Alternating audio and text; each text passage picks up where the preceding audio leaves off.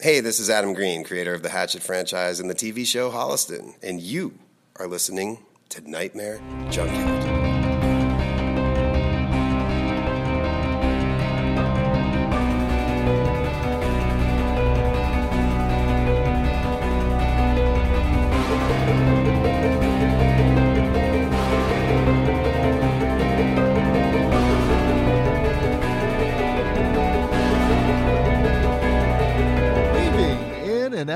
Consciousness like a bad dream you can't wake from. This is the Nightmare Junkhead podcast, horror podcast that appreciates any franchise associated with both Dokken and the Fat Boys. My- I didn't know you could do that. I can't. Okay. That's the extent. That's like, oh, you speak Spanish? That's about it. well, my name is Greg D. I'm Genius McGee. And on today's episode, we're kicking off a month of getting scared in the suburbs, and we start by heading to Springwood, Ohio to talk 1984's A Nightmare on Elm Street. and whether or not you've done the Freddy, you can listen into our show. Simply search for Nightmare Junkhead wherever podcasts are played. Hit subscribe, and when we drop our latest episode, we'll download directly to your listening device of choice. All up in your, where's your hall pass hole?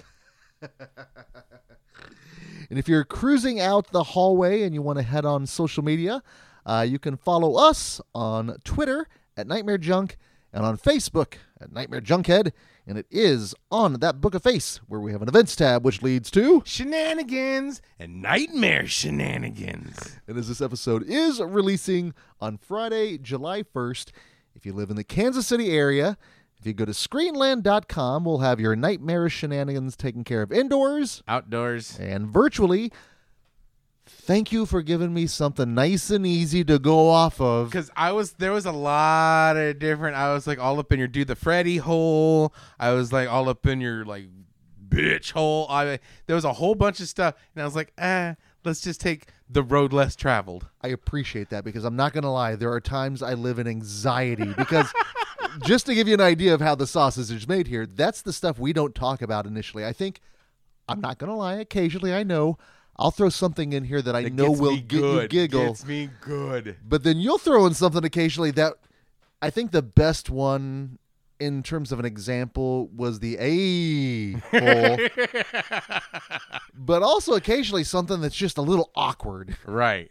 And so especially when it's like uh, there's masks or werewolves or something like orgy hole, you know, because there's not a lot of places to go from there. no, it- well, So, needless to say, so nightmare. I figured, yeah, I breathe as a sigh of relief. so thank you. Now, of course, on that Friday that this episode is releasing, we do not have a Friday night fright. ooh no, but Ah, what do we have? we are having Etheria film night instead of Friday night. It is going to be rad as shit. And th- this I'm really excited with because number one, Screenland has been partnering with Etheria Mm-hmm. several years at this point because they will have their main premiere over in California. Right. But then we're lucky enough because of the partnership with with one Stacy Pippi, who is just fucking rad. one of our favorite people ever. They we are fortunate enough to actually experience that in the theater Mm-hmm. because it's one thing to see it on your laptop. It's one thing to see it on your home screen. And listen, I have It's great because you know you can watch the Etheria if you can't make it to Screenland. Oh, we'll get to why if they Right. can't. But, But if you are in the Kansas City area, Great to see it in Yes. theater. They had at the yeah, at the LA premiere. It was hosted by Gigi. yes, and got a little honorary got an award as well Uh-huh. for just being like a constant inspiration.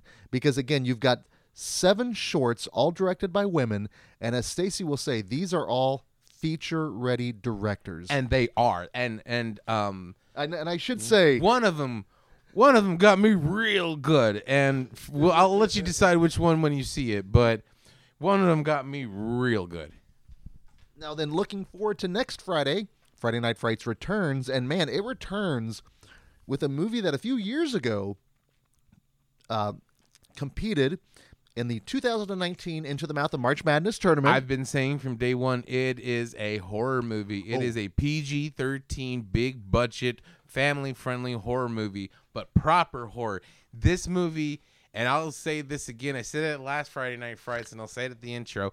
Was probably the sexual awakening for a lot of individuals. Stephen Sommers actually probably has a lot in common with Jack Sholder, Mm-hmm. just in terms of people finding that awakening, Yeah, but inadvertently doing it. And this movie, of course, we are talking about 1999's The Mummy. mm-hmm. Imhotep coming from the grave. I love the fact that this movie's getting like a renaissance as well as Brendan Fraser. That's the refreshing part because when you go back to this movie, and again, between Rachel Weisz, who, good lord, I've been. Cra- Ooh, and and of course she's gorgeous, but also uh, Imhotep's girl, Anck-su-namun. who, by the way, is one of the Annas in Arrested Development. Of course, Yes. of course. Uh, I didn't make a huge mistake on this one. Um, and, and, and I've been singing the praises of uh, Stephen Sommers for a long time. I like his creature movies. where are you on Van Helsing? I liked Van Helsing. Okay, I it- liked Van Helsing a lot, actually. so it's an I've seen that, and it's because of the fact that it has that reputation.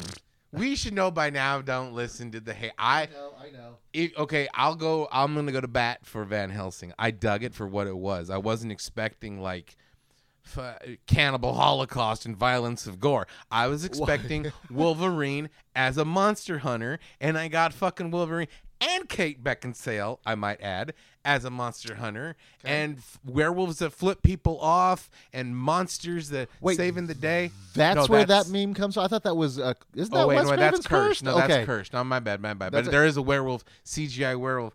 But at the same time, I'm- I had a good time with it. I'm I like Stephen Sommers. I'm actually glad though we exist in a world where we can kind of confuse a film based on a werewolf, Werewolf that's flipping you off. right? Yeah. But to see the great thing is in the character in the whole uh, Stephen Sommers thing, bringing back to uh, uh, from Van Helsing to the Mummy, is Benny is in it too. Benny's like His Igor. secret weapon. Yeah, he's fucking great. Kevin, I want to say, I was almost said Kevin McAllister.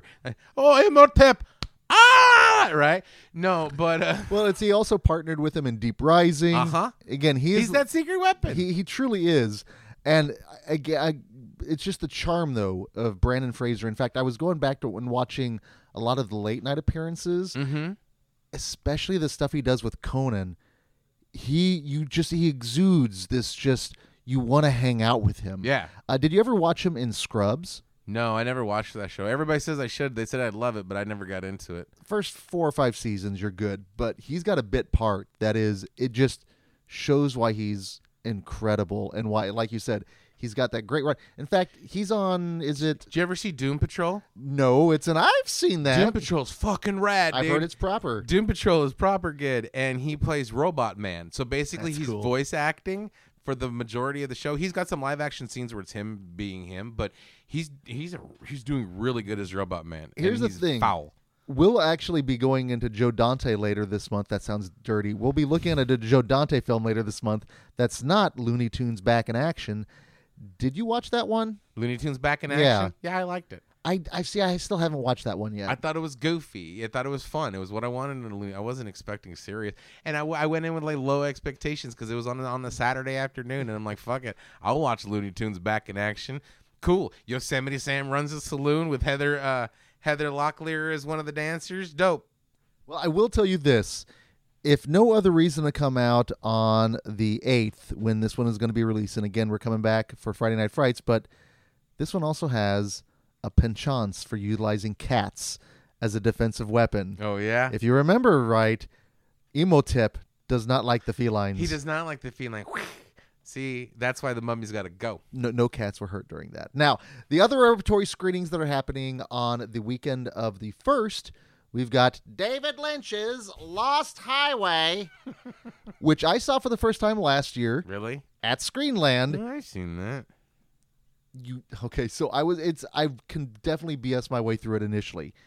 Having watched it in theater 1 in the front row, I still couldn't tell you what that movie's about. I don't know if I could still I've seen that, but at a certain point during the credits, I had some incredible Rick Dalton moments because number 1, Richard Pryor's in it. Oh yeah. Number 2, Gary Busey's in it. hey, I'm on a Richard. What? And I bet like he only needed like sunglasses, and he would fit perfectly in a in a David Lynch world. Like no prosthetics, no makeup, no just like okay. And action. Take it, Gary. See, this Can- guy gets it. This guy right here. Hey, Jobu, uh, bartender, Jobu, uh, no, bartender, jo- bartender, Jobu needs a refill. Can I get you to fill me up on that? Little bit of tea there. Yes. Thanks, man. I'm going to keep that one in I- just because I'm, I'm a little parched. I apologize. For example, I was for waiting for like, um, Thank you. hey jackass, pour me another beer. It would it would have been appropriate and in character, but I didn't want to insult you as you are the man that is pouring the tea. Hey, hey. At least I'm not spilling the tea. But there are many more reasons to come out for uh, that 4K restoration of Lost Highway. Now, of course, if you're still not comfortable coming indoors, uh, on Saturday the 2nd, the latest, and man, their Beetlejuice screening like sold out. It had like 200 people. Because he's the ghost with the most, babe. Apparently, they're a little anxious uh, for that. But going a little bit more PG friendly, and this is kind of embarrassing to say it's, and I've seen that because you'll probably, you won't judge me, but you're like, really? Yeah? Uh, the Sandlot. Oh, I don't judge you. Okay. No, I. I, I know you wouldn't judge me. I only seen that recent. Well, uh, the past nine years. So I was Not one of your childhood. Then. no, I was past. Well, I wouldn't say past because it's a good movie, but like the target audience, right? Well, and it's also one of those that if someone throws out a uh, "You're killing me, Smalls," right, you pretty You much know, know, where it's know coming where it's from. coming from. Now, so head on out and check that out. Now, of course, if you're not in the Kansas City area and Screenland sounds pretty cool, well, there's a couple of ways that you can support them from afar. Uh, you can go to screenlandonline.com where they have a number of films that you can rent directly from them, or better, become a member of their film family by going to patreon.com slash screenland where amongst one of those perks is a little watch party that genius and i put on called the Shudder shoutout and you'll have access to this month's and you mentioned if you're not in the kansas city area Right. if you have Shudder you can kind of have You a can kind of have the home, the, the home game version. Seriously, with Stacy. So, as it turns out, uh, of course, the latest round of shorts from Etheria film night are streaming on Shudder. But by joining Screenland's film family, yes, we have an awesome intro with Stacy and then a great conversation with you guys afterwards, which is just so wonderful. So to have the co-founder of the festival there to talk a little shop, and that's another reason why we love her so much. Yeah. Uh, but of course, put together a little pre-show. She took time out of her fucking busy schedule. she was running amok. Like we got her like from the airport. And again, that's why we like because she did take the time. Mm-hmm. So again, thank you, Stacy, for that. So if that sounds like something that would be pretty cool, head on over to patreon.com/slash Screenland. But genius for talking uh, Patreon and film family. He bellies. We also have our own film family uh, forming over at Patreon, and in fact. One of our members of the film family here, Genius, uh, they've got a new podcast they started. Woo! Now, I'm going to run it by you. This is by uh, Brian Prather Mm-hmm. of previous the John Peters podcast. Go Bro- rank it a 10. Yes, go right. uh, Bolero.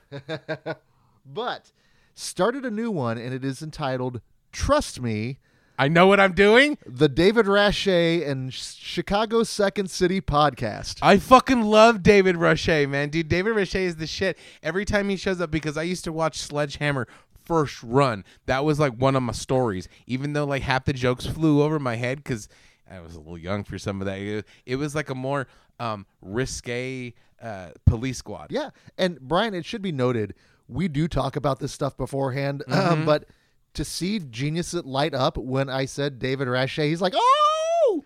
I do. Freaked love out. him. He's fucking. He's Well- he's that character actor that nobody knows his name, but like every time he shows up, like, dude, I've seen that dude. But like fucking Sledgehammer.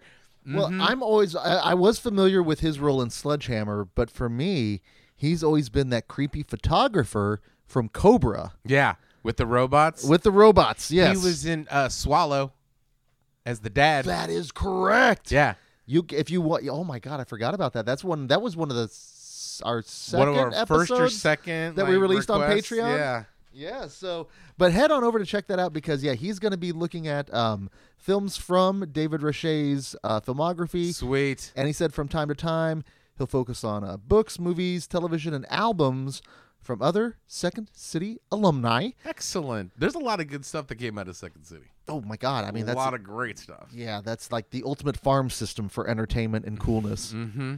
Now that being said, he also recommended he uh the, Oh.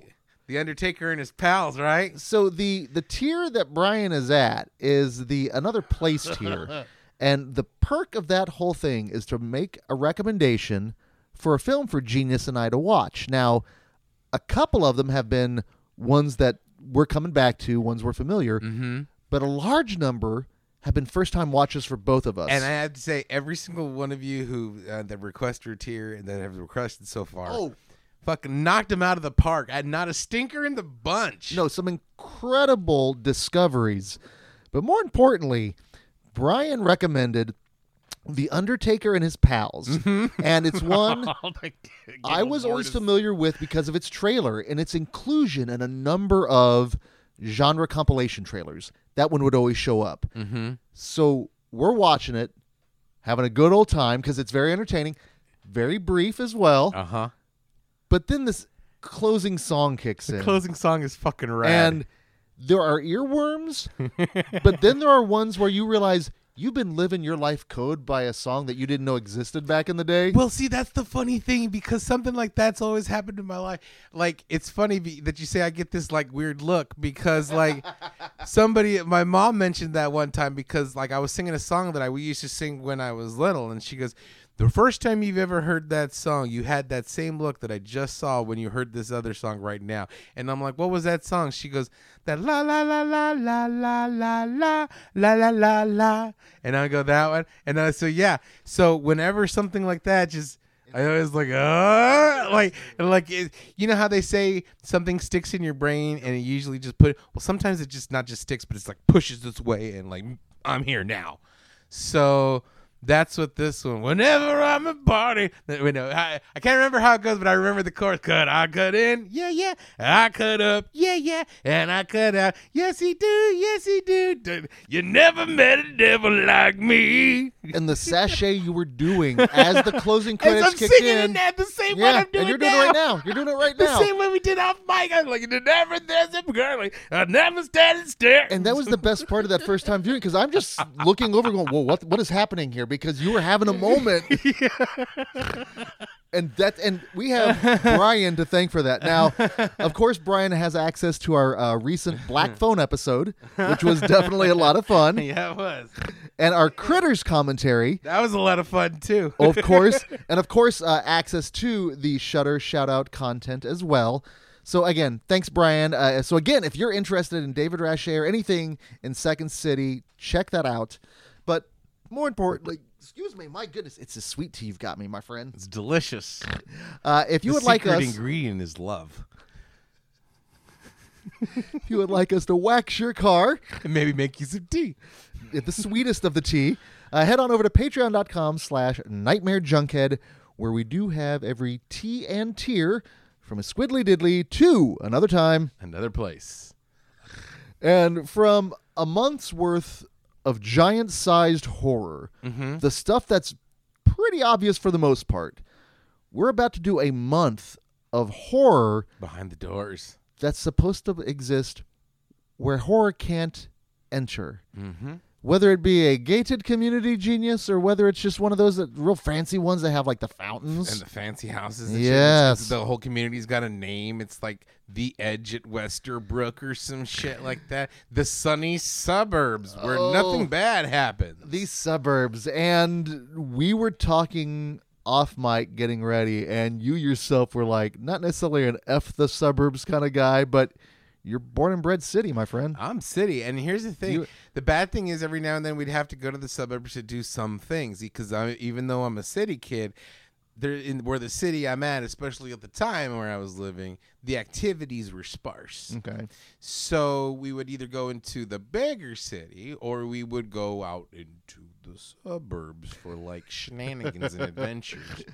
So and these suburb ones never turned out as well as we planned. of course of Because course again, nothing good comes from the suburbs at times. well and i grew up uh, two places for the most part uh, stanley kansas which no longer exists in Stilwell, Kansas, which is slowly but surely also kind of changing. But Stanley back in the day, it was small town.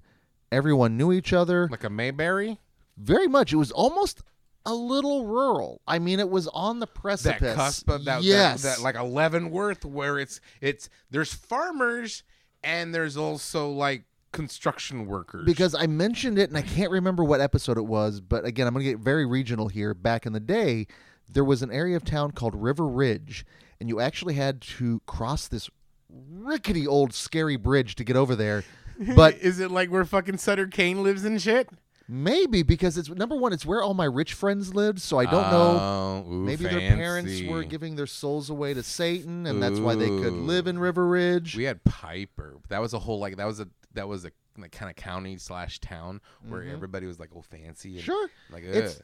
it's where I didn't necessarily know if I belonged because I had a number of friends that did live in the suburb proper. Like Right. this is something that you would see in Revenge of the uh Re- Return of the Living Dead Part 2. And they're like all- that kind of housing in suburbs. and they're all more affluent. very I, I, I, I on the surface of things. Right. And like you said, that is the whole thing. It is this idea of what the suburbs is supposed to represent. Mm-hmm. In fact, when you look at it, And this- it's it's weird because like when they say, "Oh, you're a city kid," you either are in two trains of thought about Oh, the yeah, 'cause suburbs. they- You're it like, I want to go out and live in the suburbs, mm-hmm. or fuck the suburbs. It is either the ideal getaway or it is the cautionary tale. right. Uh, again, it all It's a cautionary tale for me because I ain't gonna lie. Some of these places where all the houses look exactly the fucking same, but they're all the streets are all different and weird. You can get lost. Lost. You can get lost in shit, and you're like, wait, oh,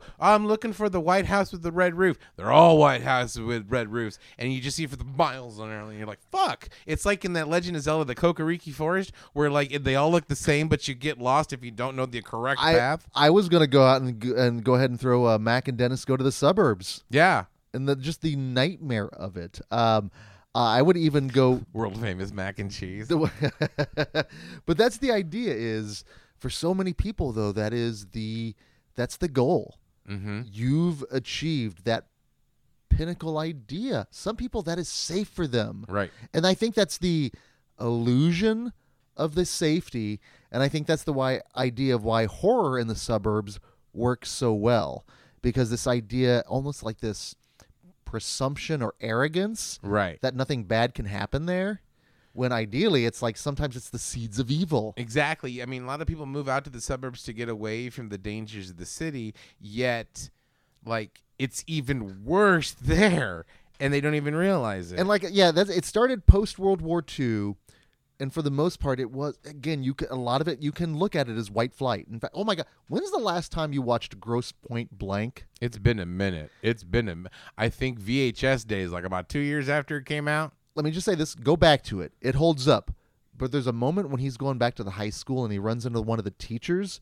She mentions white flight, and it's just like one of those. Yeah, it's just that reminder of the nastiness of this idea of not really digging diversity where the city is, and then this idea of well, thanks to these new highways, we have these connectors now where you can travel half an hour from the suburbs into the city and back and forth, and that creates the need for a number of other things. And again, Right. that runs into the infrastructure, but it's inspired art in a variety of ways, which is really cool. Uh, one of the ones I knew from back in the day was Rush, uh, and then also on the punk side, the Descendents. Uh, they've got a whole thing of uh, uh, I want a suburban home. It's a, it's one of I want to be stereotyped. I want to be classified. I want to be a statistic. I want. Uh, it's been a while, but it's one of those kind of songs. You got a bunch of cats right now singing along with you. oh, you. and they're yelling at me, so they're going, "What the hell can't you remember?" But it's, second verse same as the first fucker. You know, like, but like, but it's inspired art in a variety of ways. But it's never good been and bad. That's Again, just it. they both fall in the two different camps, either the suburbs, and Yep. even then you see people in the suburbs. And of course, I'm not living in the suburbs, Sure. nor have I, so I don't know if this is true. But when movies are about things in the suburbs, it's either about people like wanting to escape the suburbs. Or like improve the sub. It's never like you know I love it here. You know, none of the artwork is like a lot of the artwork isn't like super super super positive and don't get me wrong and like again speaking of i don't want to be stereotyped if you live in the suburbs and your everything is cool Oh, absolutely. we ain't talking about you. No, we're We're talking- talking about like mo- horror movies Yes. in particular. Yes. especially in horror movies because like like society, you don't expect affluent, good shit. You know, uh, people with like money and wealth and all that shit to have like awful things happen or be awful. You hope. I mean, because again, eat the rich and shit. Well, but and- like and that's just it. But there's this idea ingrained to us that if we work hard enough, if we sacrifice enough, we also can ascend to that status. And it's it's all about society. Mhm. It's social. There's a number of different things that you can read into. I guarantee there's a number of dissertations that have been written about the suburbs and horror and how they intertwine, how they define each other. And I think like generational as well. Yeah. Like in the 80s when it was all about Reaganomics and kind of the rise The of the middle of class the and big yeah, suburbs, yeah. it's very interesting. like what, what was it? Uh, fucking three, not three o'clock high. Uh, class of '84 when he was like suburbanite Suburbanite. with such just disdain and disgust. You're a suburbanite. George C. Scott. He's the he's the owner of the he's the head of the HOA. You have to have your fences three feet high. I'm just all pissed off and shit. Uh, again, I'll I sign up for it. that. I'll I sign up for watch that. it. I'll watch it. but there's beauty though i think taken in kind of showing and i don't want to say the hypocrisy of it because again i know a lot of people that live in the suburbs and they're amazing people And they're great people. But also, you know, I don't know. Maybe it's Schadenfreude to see. I don't know. Maybe this is the the opinions spoken of Genius McGee are the ones of only. Maybe like a little bit of shine in front Schadenfreude to like see a couple of like okay, cool, knock you down a peg or two. You, you think you esca- you think you escaped the city? Okay, okay. All we got is pimps and chuds. Fine, we'll send the horror to you. well and that's the other thing is horror exists in many different ways and ma- and it manifests itself in a variety of ways and i think that's why horror is cool. Yeah. why it's such a fun diverse and complex genre and you can throw it in a variety of areas. And it go again it goes to that like i think one of the main loves of horrors is one of the main for a lot of people is mine. You take normalcy and you throw chaos into it. And that's exact what's more normal than the suburbs there's nothing more normal than the suburbs You should feel safe where you're in your neighborhood and your home, especially your home. yet you throw in um uh, weird Eastern European families that get, bury people in the middle of the night. You throw in knife wielding child diddlers. You yeah. throw in mini Gary Buseys. You throw in all sorts of shit. Yeah. Oh, you're. Oh, yeah. That's that's Canadian suburbs. I like that. I so like that. you got and you got different variations all over the world of it. Like I, the Canadian suburbs, fucking terrified. yep. You know that Yep. little tract home shit. Oh, That mean- perfectly plays into it. Mm-hmm. And then when you look at it, in just in terms of whether or not it just takes place in the suburbs, or again, the suburbs exist as almost like an existential idea or threat. There's a variety of films out there. So when we're putting together our list, There's a lot to choose from. oh lord there is and it was like well that's primarily all slashers that's this that's that so programming this month proved both challenging and rewarding Mm-hmm.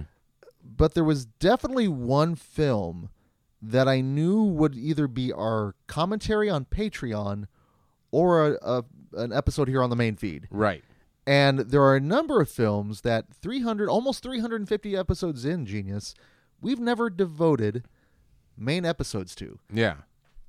but they're felt and talked about throughout those 350 some of episodes. It's not like we've ever ignored them. I mean, No. Although, like, we probably have like two or three episodes devoted to the Critters franchise, but yet, like, OG ones, seminal ones, like a lot of the thing certainly, last year. certainly. And if you were to if you were to search proper in any podcast thing, something may not pop up Right. per se.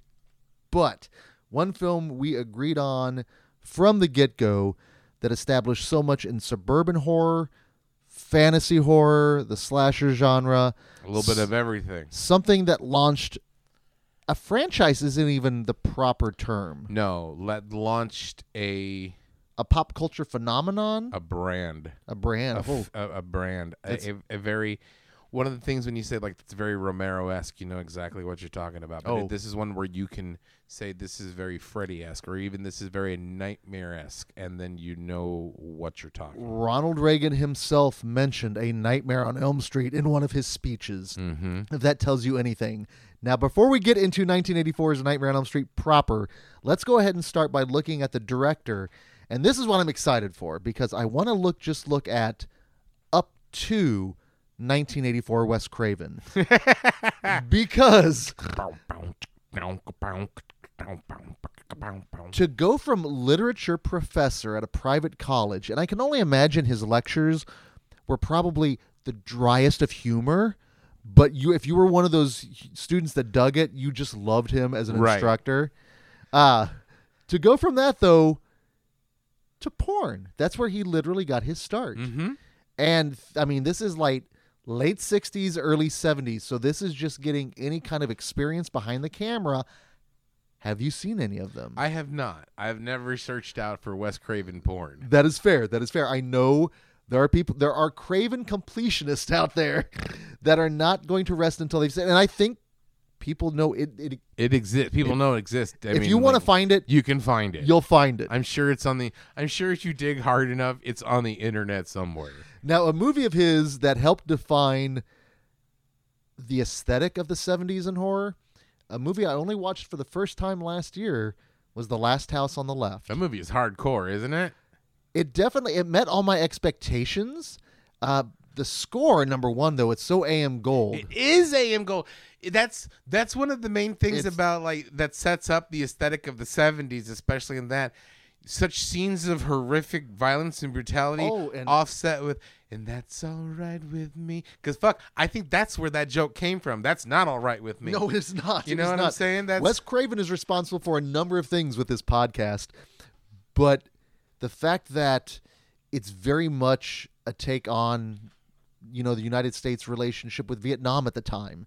Wes Craven, as you mentioned, he's very smart. Mm-hmm. He is one of those cerebral filmmakers, much like uh, Cronenberg, where there's a lot going on in his movies. A lot of levels and layers, and he's done a lot of different academic research about shit. he well that's the other thing too is he he's well read Mm-hmm. so anything that's in his film it's there for a reason but then also in the 1970s he gave us the hills have eyes.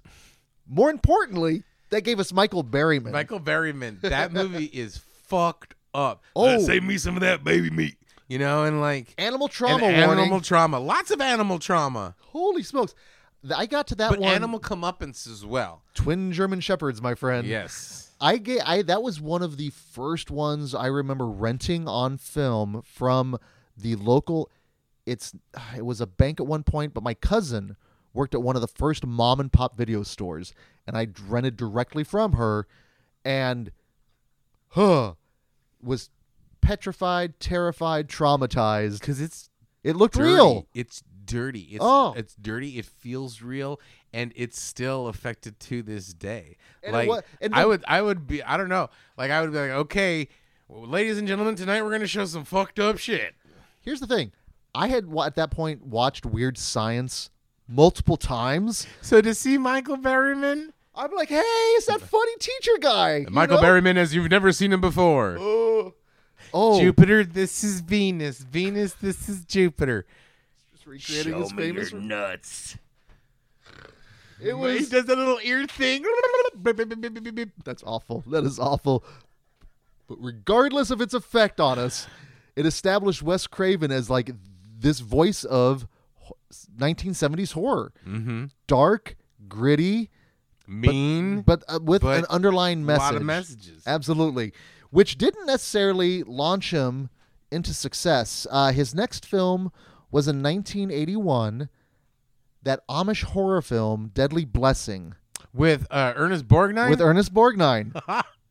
I believe it also has Sharon Stone in it. oh yeah, is it Sharon Stone or is it the one from Road, Road Warrior? Warrior.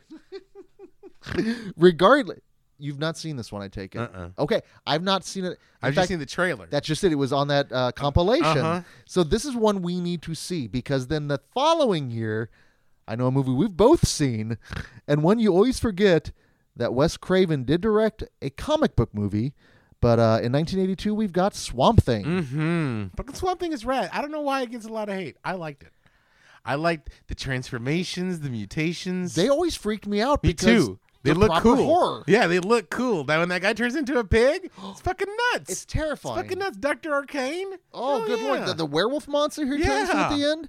The um, I always watched it on channel 62 back in the day. It always came on sixty two. always, which means Always. it was partially edited, but it didn't take away the power of it. I loved the kid in there when he's like, um, I can't even remember. Anyway, I That movie's slick. It gets a lot of hate. I don't know why. wait. When's the last time you watched it properly? Well, then I should probably watch it before That's I the say I don't thing. know why it gets a lot of hate. it's been.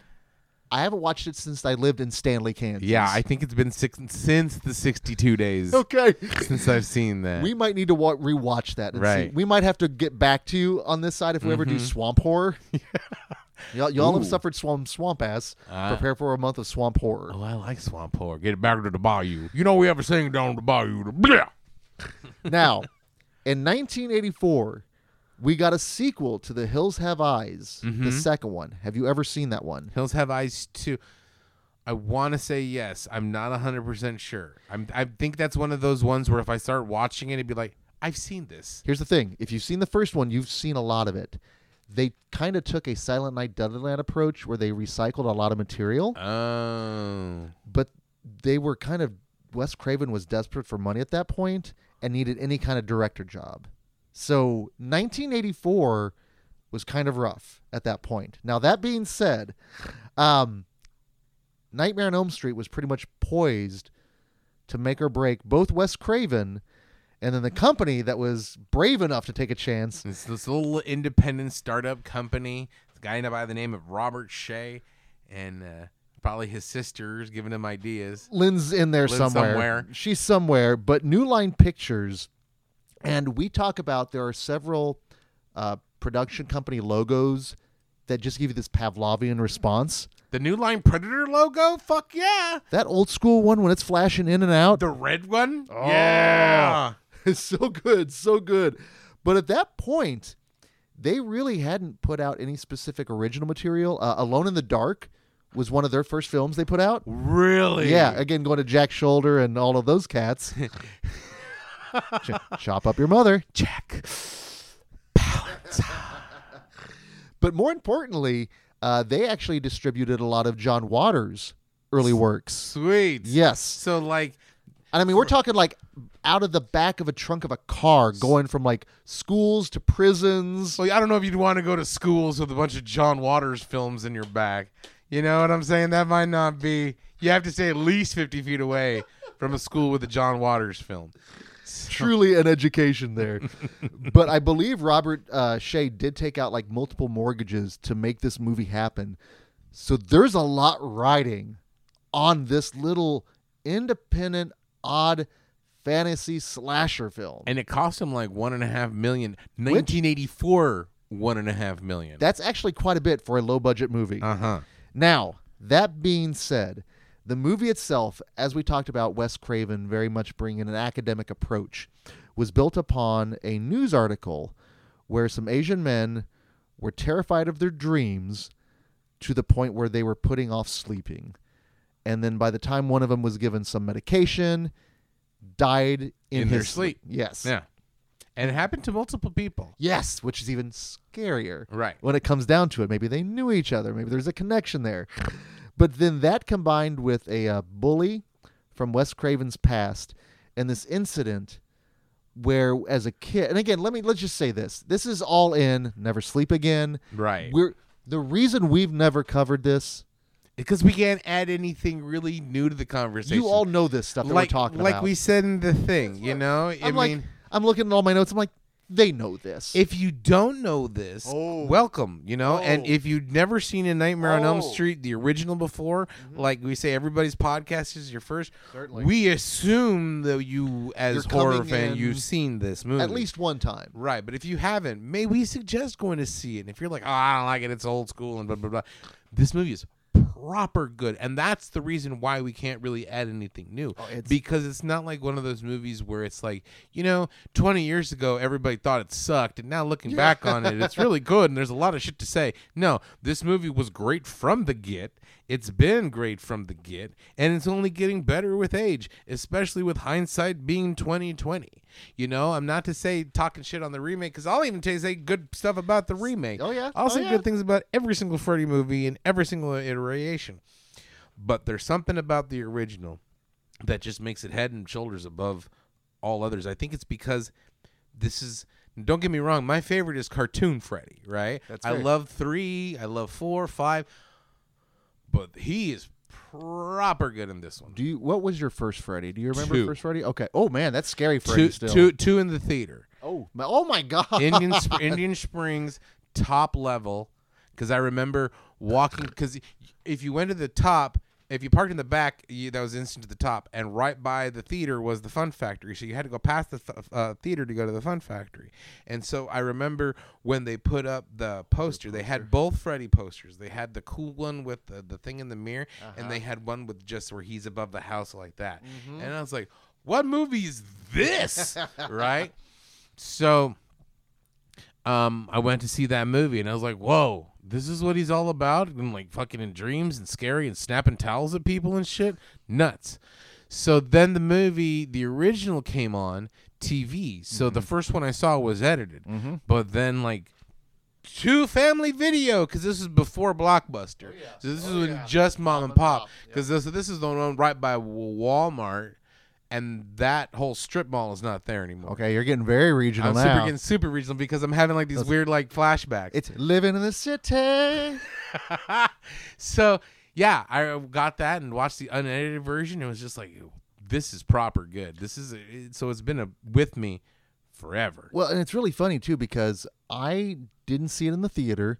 This the first time I saw it, it was like three quarters of the way in, about the point where Glenn gets sucked in, Mm-hmm. and I'm like, oh my god! But I knew by reputation of this movie, and I'm talking like word of mouth on the like lit on the literal playground where I had some friends that had like older brothers that had seen the movie, and they were talking about how scary it was because the one thing when you're in the suburbs and if you're at home the idea is you're safe in your home what's even safer than when you're at home and safe you can then go to sleep that's like the end goal because you have to recharge we all have to Mm-hmm. we sleep all have to sleep.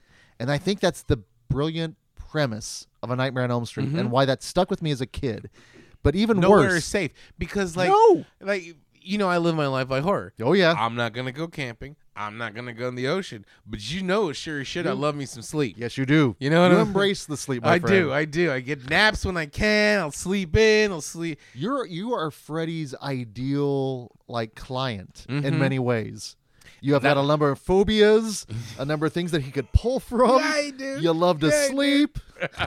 he, you're gonna, he's gonna have fun with you. He's gonna come in with a wig. He's gonna give you the Bugs Bunny treatment. He's I gonna- mean, he's just gonna fuck with me. He's just gonna, constantly for years because like if he lives on like Dream Power and shit. Oh yeah, I'm an all you can eat buffet for his ass. well, I remember the Siskel and Ebel, Ebert review, Oh, and I remember the little bit of footage they showed, and it was the footage of his arms growing. And that was the only imagery I needed to see to know I could not stand. That movie was going to terrify me. That stuff stayed with me.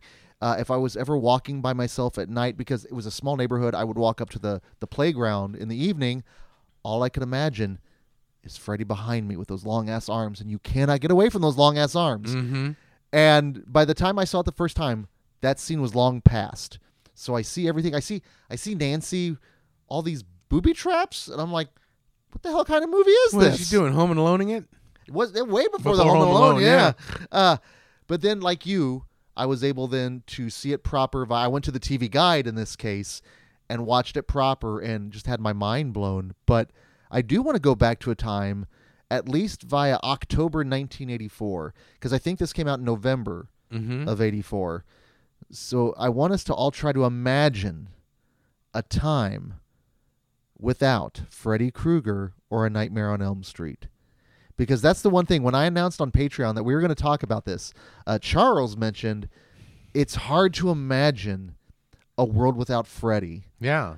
a world where that doesn't exist. We often say there are some people that have never existed without the internet. There are some people that have never existed without Freddy Yeah. in their lives in one way or the other. That's insane because I would have been like six. I was and eight. That's about the time when you like before six, you can't remember shit. You know, Mm-hmm. unless it's like deep seated fears and trauma. But you Yeah. know, but A other number of than people are going, well, yeah, I've right, got like some oh, I therapy remember a bills. little bit more, right? No, but no, yeah. Life without Freddy, that's weird. And to think then of the horror that had been coming out to that point, it- the saturation of slashers, Mm-hmm. you still got like an 84, I think, Razorback Mm-hmm. came out. So you still got some interesting other subgenres within the horror world. But nobody's going in and out of your dreams, killing you. no one's really explored that to that right. point. Uh, More of a cerebral killer. Uh, leave it to Wes Craven Right. to do that. But then, more importantly, I think it comes down to the collaboration of this movie, just in terms of, you know, Robert Englund's performance as Freddy, because it had it been David Warner, would have been a different movie. That blew my mind, man. The fact that It's- like David David fucking Warner. First of all, I love David Warner. Ooh, I, I love David Warner. it would have it would have been a different movie, but it still would have been a good movie. It still would have been a good movie because they show some of the like makeup Yes. screens. He looked great. He looked fucking great, and I can just imagine his presence. Like fucking the dude from Waxworks is Freddy Krueger. Would you like a closer look, bitch? Right, and just like dude slashing people. That'd be fucking rad. Regardless, in then comes one Robert Englund, fresh off of V, but Mm-hmm. more importantly, I'd like to think he was also Buck. I'd love to think a truck. Wes Craven loves to do the F word thing as well, and was like, I- I'm a really big fan of uh, your run and Tobe Hooper's Eaten Alive. Because when we were first saw, we're like, Mm-hmm. Oh, whoa, it's Robert Englund. That's Buck. Which makes Who me drives think the truck? Quentin Tarantino was a big fan of that film. Oh, absolutely, absolutely. but this is sadly when he passes, if he get mentioned on the Oscars, this is what we remember him for. Of course, he's. You can't. Some Yeah, characters are synonymous. Some, no matter. Mark Hamill, I love Mark Hamill. He is my Joker, but he's always going to be Luke motherfucking Skywalker. Robert Englund, he has been in The Mangler. He has directed Phantom of the Opera. He has um, had his own series with Nightmare Cafe. He's an accomplished book author. He's Oh, yeah, done he's- all sorts of shit. But he's always going to be Freddy fucking Krueger. Even in, like, probably his tombstone, Robert Freddy Krueger Englund. So, the very first film that he directed, 976 Evil, in the trailer, it's from uh, direct from Robert Freddy Krueger Englund. I Right. mean, it's so they're capitalizing on it, but it's because he created at least He's Walt fucking Disney. He's he's you say Freddy Krueger, you say Homer Simpson. Yeah. You know exactly what who they are. And even whether- if you don't speak English, Nope. even if you've never seen any of his movies, even if you haven't seen anything, you know you can Freddy. you can go to Japan, you can go Freddy Krueger, you can flash your ah, uh, your- Kruger-san. Yes, and you flash the little your fingers. People know. Yeah. Regardless, it's incredible that it started though with this little low budget indie film. Mm-hmm. But again, it's the this laughing his way to the bank. uh-huh. So I just came back from watching Elvis, Uh-huh. which not too bad. It's definitely I want to see it. I like Baz Luhrmann. It's a Baz Luhrmann Elvis movie, I okay? like Baz Luhrmann. but there's I like his films. there's a moment when Colonel Parker is talking about the merchandising capability of Elvis. Merchandising, merchandising. We didn't get the Elvis Presley flamethrower, but the the commodification and merchandising of Freddy from what is established in this movie as a goddamn kid killer is incredible. to child's pajamas to to a plush doll. that talks. That sounds like Beavis. Do your homework. Bitch. cool. Right? It's You're on my incredible shoulder now. to the fact that he goes from just the boogeyman to this Johnny Carson esque. That's sh- also showing my age there, but the, Hi-oh. but it all starts though with him in this film. That's wild. it's wild, crazy. That's weird, wild stuff. Um, it's been a while since I've actually gone back to this movie proper, Me too. and that and that's kind of nice. And it's one of those films I probably didn't have to. Uh huh. Yeah, I mean, I've seen it so many times. Yes. Uh, the fa- last time I actually watched it proper though was when it kicked off uh, the Never Sleep Again marathon Mm-hmm. back at the Draft House, and I won't lie, I stayed up till the first proper jump scare in Tina's uh, nightmare. Then I went home real quick and took care of Lola. Then I came back and then stayed up for a while. Uh, but it's been a while since I've watched it, and I think from the opening to the closing, it's a masterpiece. It is. It is. It It's- is from top tip top to bottom. There's reasons why it has withstood the test of time. There's reasons why it spawned a franchise. There's reasons Yeah, why they tried to remake it and they're not. It never quite hit that spark. There's reasons why he's still in the cultural zeitgeist of everybody because that movie was so powerful from the cool predator-esque new line cinema to the opening shot with the frame in a frame Oh. where he's building the claw It's that always. I always forget about that. he's always like, crafty Well, I always forget number one if like my ra- ratio aspect is off, and I'm like, wait, is something wrong with is, the Blu-ray? Is this a fathom event boo and just like throwing shit at Thank you, social media and Mick Garris. he did it in a very nice, congenial Mick Garris kind of way, which Yeah. was always funny. Uh, go but yeah, fuck yourself right what about clovis go fuck yourself oh, but yeah, I always forget about that whole thing, and it's the end result when he reveals it, and then that kind of peaks with that Charles Bernstein score.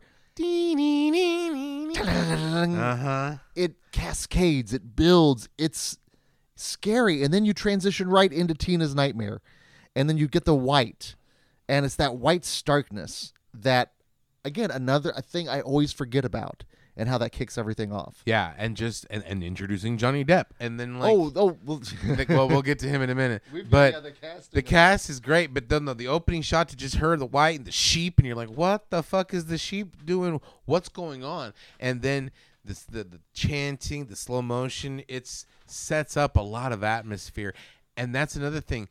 You start so much with Tina, and you go throw so much with Tina, and then when Tina's swiped off, you're like, oh shit. when you're watching this for the first time in 1984, that has to throw you off. And you know Wes Craven did that on purpose. Mm-hmm. And at that point, Amanda Wyss, she'd been in a number of movies from like Fast Times at Ridgemont High.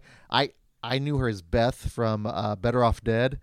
So she was a familiar face for me, and so to, for that incident to happen was horrifying. And even I'm sure uh, that first time watch again, I can't pinpoint that first time through rewatch, first time watch, but I know it freaked me out and it really messed me up because it's mean and it's brutal and it's inventive and it shows you not everyone is safe. And in this case, wait, who is safe? Right. Plus, I like the fact that like I liked it because she's fucking flying around and floating around and shit, and it looked cool because it's practical, and then it was uh, invented to look that way. That initial chest That cut in.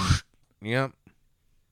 The invisible, Ah, the invisible yes, razor. it just- yeah. it's so affecting. Because all the effects still pretty much well, aside from the blow up doll at the end, but all the effects still really No. hold up. And there's still shit that freaks me out to this day. Like I know that there was, there's been not contentious, but there's things that Rob Shaye wanted in Mm-hmm. that Wes Craven was like no, and he's like, well, I'm giving you the money, so right, and like.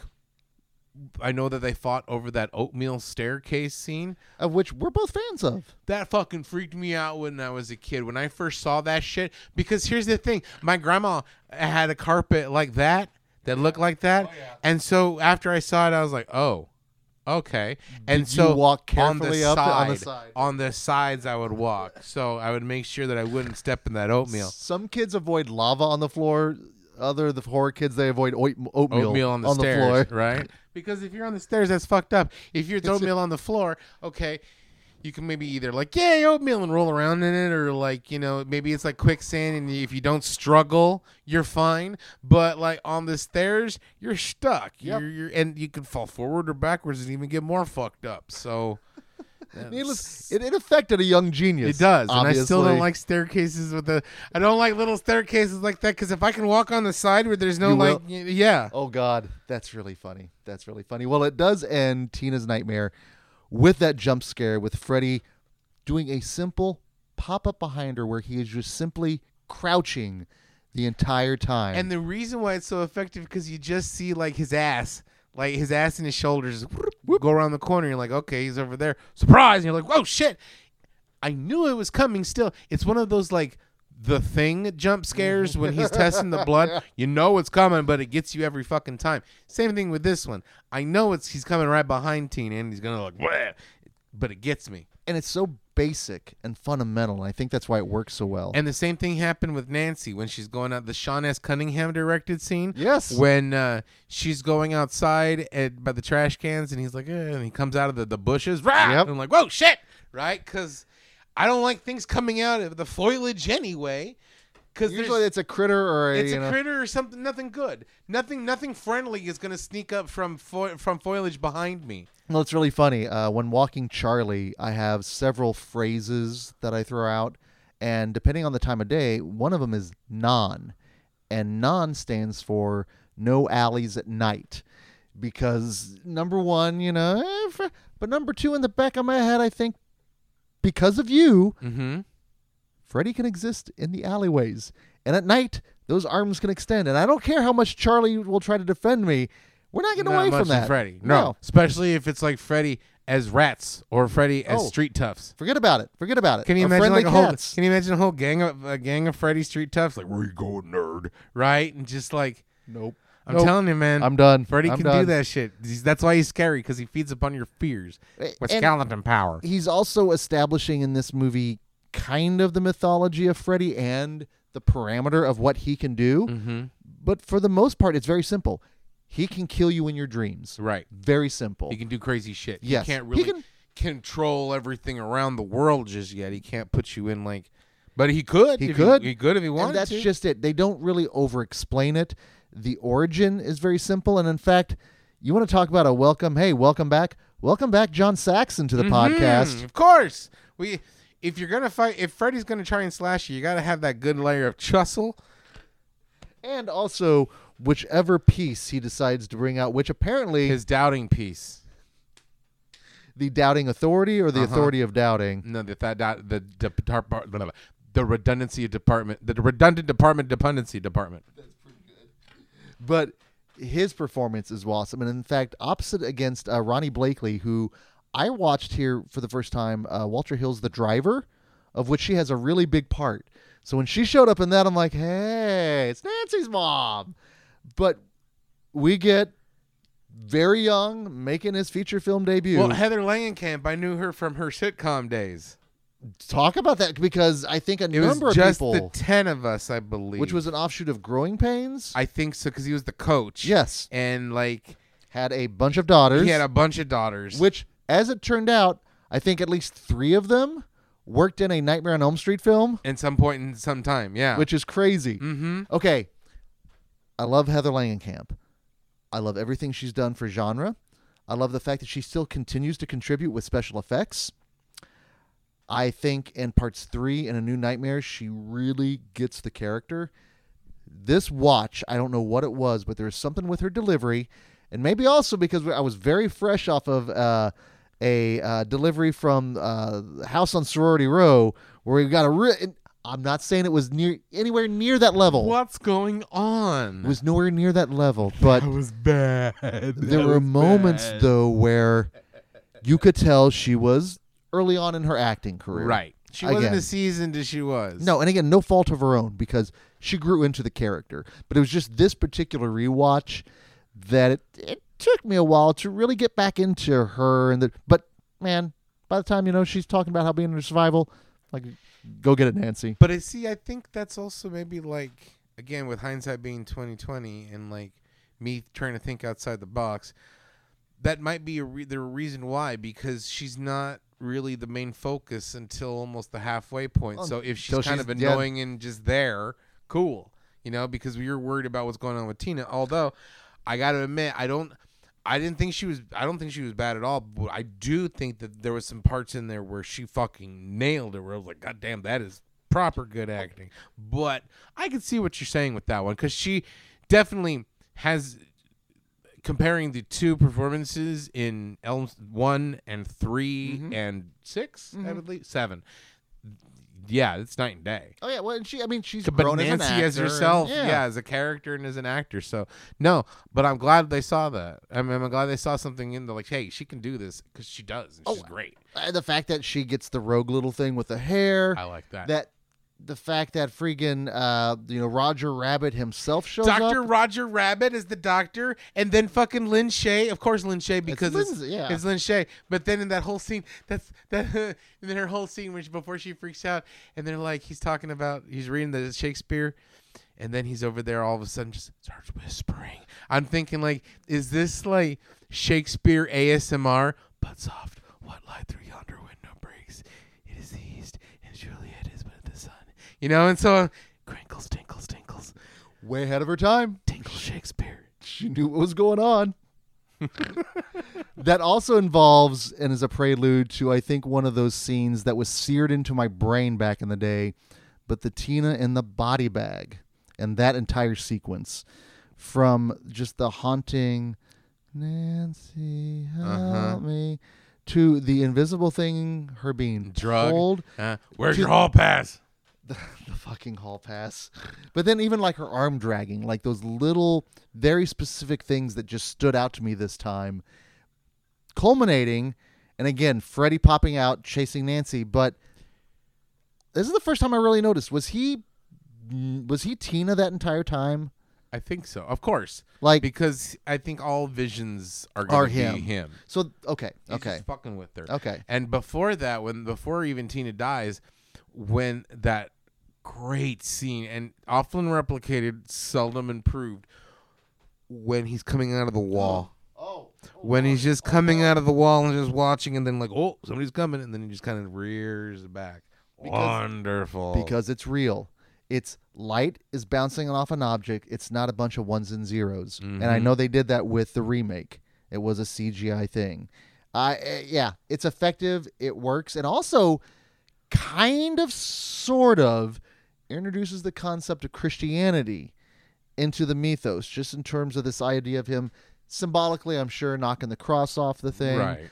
But how eventually that was interwoven. does come into play with the whole nunnery and shit. Yeah, it's interesting. Uh, talked about the Charles Bernstein score, the fact that uh, that was eventually interwoven into uh, shit DJ Jazzy Jeff and the Fresh Prince. Right? But I don't think the scores ever sounded better than this one because OG. it's the simple, it's effective, and it's proper made scary. They don't try to like, hey, let's put like a hip hop beat into it because They- it's yeah. the style of the times. No, you know, they just hey, let's make a scary fucking music. yes, that adds atmosphere to what is already a scary concept.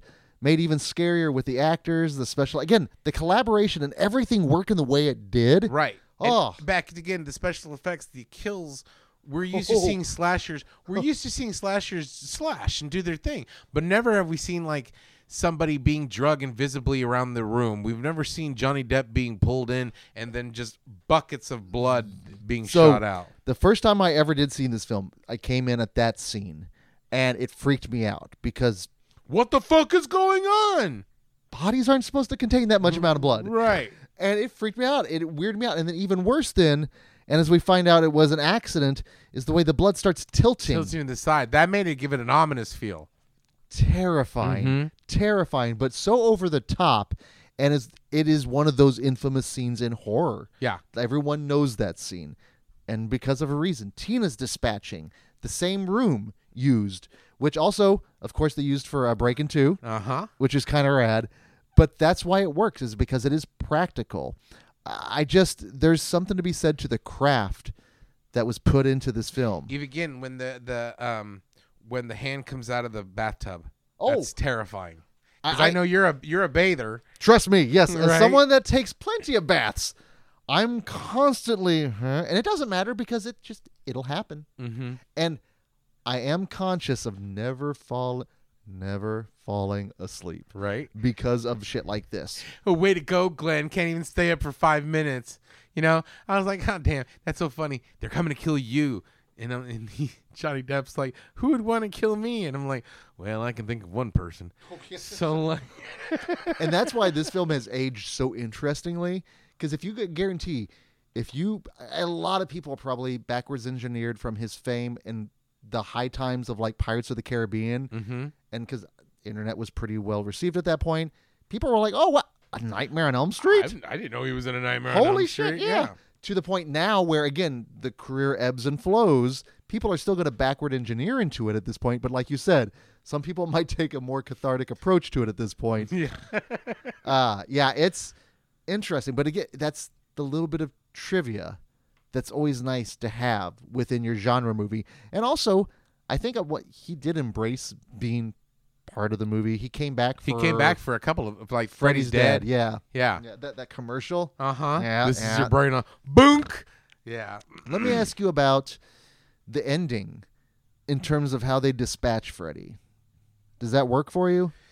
Yeah, because Okay. I think it sets up Dream Warriors. I think it's proto Dream Warriors because they're like, yeah, you just kind of take power back in your own dream, and then I liked it. It worked for me, even, Okay. even when he disappeared. Because if you think, oh, that's hokey, he couldn't defeat Freddy that easily. Well, cool, because they didn't. Yeah, that's You know what I'm saying? So like, it Freddy's in for the long term. Yeah, it worked for me. It did, and even the the, the blow up doll worked for me. That that whole end scene where I know Craven didn't want it at all. I could see why because Sure. it looks silly. It's pretty hokey. It looks silly. well, and it- but I mean, it makes kind of sense with the rest of the film. It's just kind of dreamlike and weird. But I like the fact that let's go back to a little Oh. bit of merchandising because they're all about the merch pro merchandising already. Because a couple of notes: one, they already had the one eight hundred Freddy hotline. oh my god, that's right. I'm your boyfriend, right?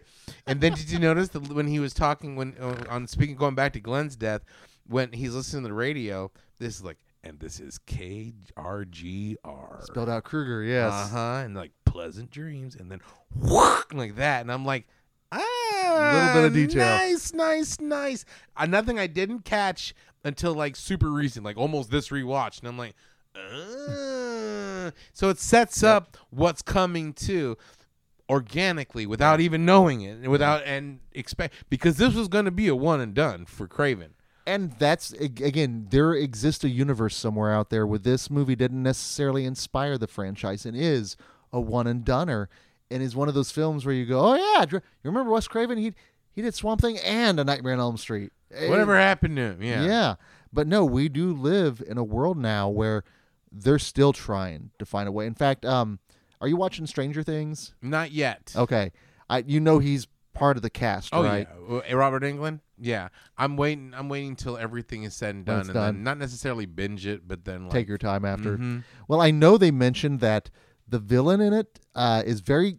I've heard some people say this is the closest they've gotten to an Elm Street sequel, and sometimes in terms of tone and delivery, Mhm. which begs the question.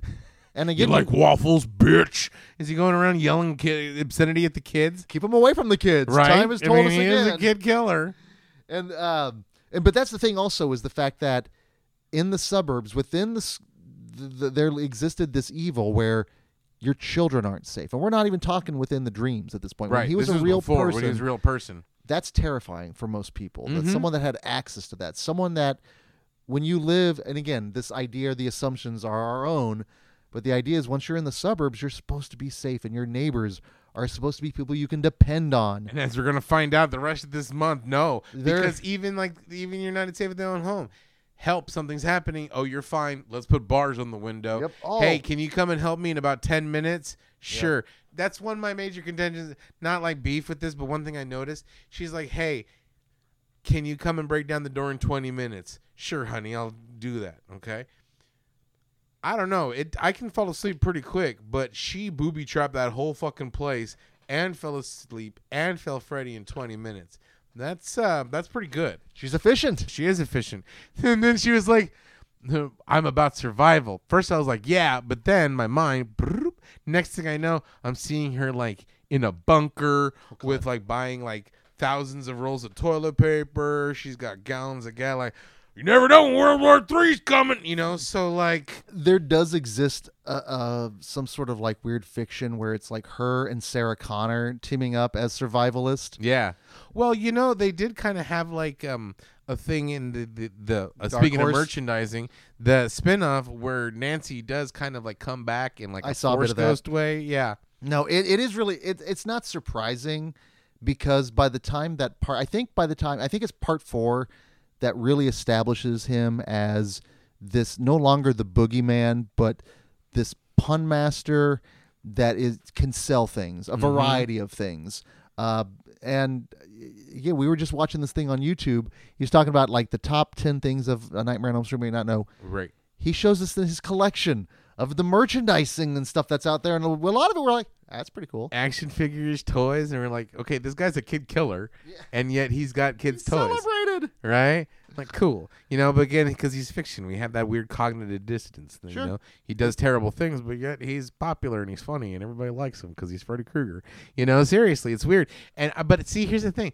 I like that side of Freddy Krueger, but upon this rewatch, there's something about that low budget, scary, mean Freddy. This is like Jason one, and this is like Friday Part Two. It's still proper terrifying and scary. Mm-hmm. There are moments when he and you mentioned he's big into self-inflicting pain. yeah, It's not so much the pleasure he takes in it, but it's the pleasure he takes in making sure you see. you see it. Hey Tina, look at this. Huh? Funk, eh, eh, eh, multiples. Eh, eh, eh, when he's getting eh, ready eh. to mess with Rod and he sees he sees um Nancy's like hey Nancy. When he gets ready to like do the cut on the chest like, all those times. And it plants that seed where you can uh, eventually see how they can extrapolate wacky Freddy Right. from there. But here it just adds to the menace Yeah, he ain't wacky. no this guy was terrifying in person and now he's terrified in your dreams He's gonna fuck you up. He's gonna do the Fred. We didn't even talk about that. So, if you ever attend a, uh Friday Night Fright where we're going to be screening any kind of film on the Elm Street franchise, rest assured if you get there early, you will see a video of this Japanese or Australian band. I can't I think remember, it's Australian. but they do this song. And the thing is, the name of the band is Freddie and the Dreamers. That's crazy. 1963. That's crazy. Right? Freddie and the Dreamers. ah. Okay? And so they have this song called Do the Freddy, and it's one of those like kind of like Australian pop beat very very early catchy. Beatles. That's Yeah, super catchy. yes, yes. And they're like with the happy beat walking down the street. That's the, the Freddy, Freddy. Freddy, Freddy. They've got to dance. They got to dance, and he goes, "Swing your hands, wave them to and fro," or some weird shit like that. And he's kind of just kind of he looks like Buddy Holly, just like a very Beatles. Uh, and then like he's like, "Ha ha ha!" ha," He laughs. So, Freddie and the Dreamers, 1963, I believe. Q. 1988, late 89. eighties. We are at like peak Freddy merchandising potential. right. We're like, talking like part three or four has just Yes. dropped. Yes. Okay.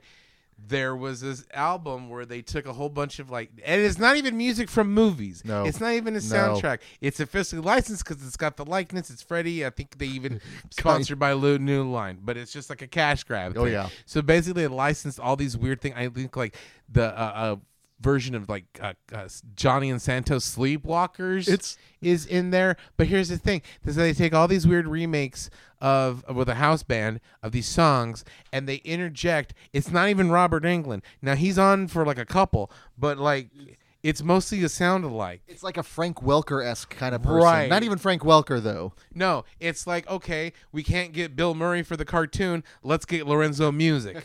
Okay, so it's kind of along those lines. So, so it's like, and it's it. They make they they just ring it through the synthesizer four or five times, Sure. right? Because it's the '80s, onion on the belt, and they have the, it's a little Brit pop band.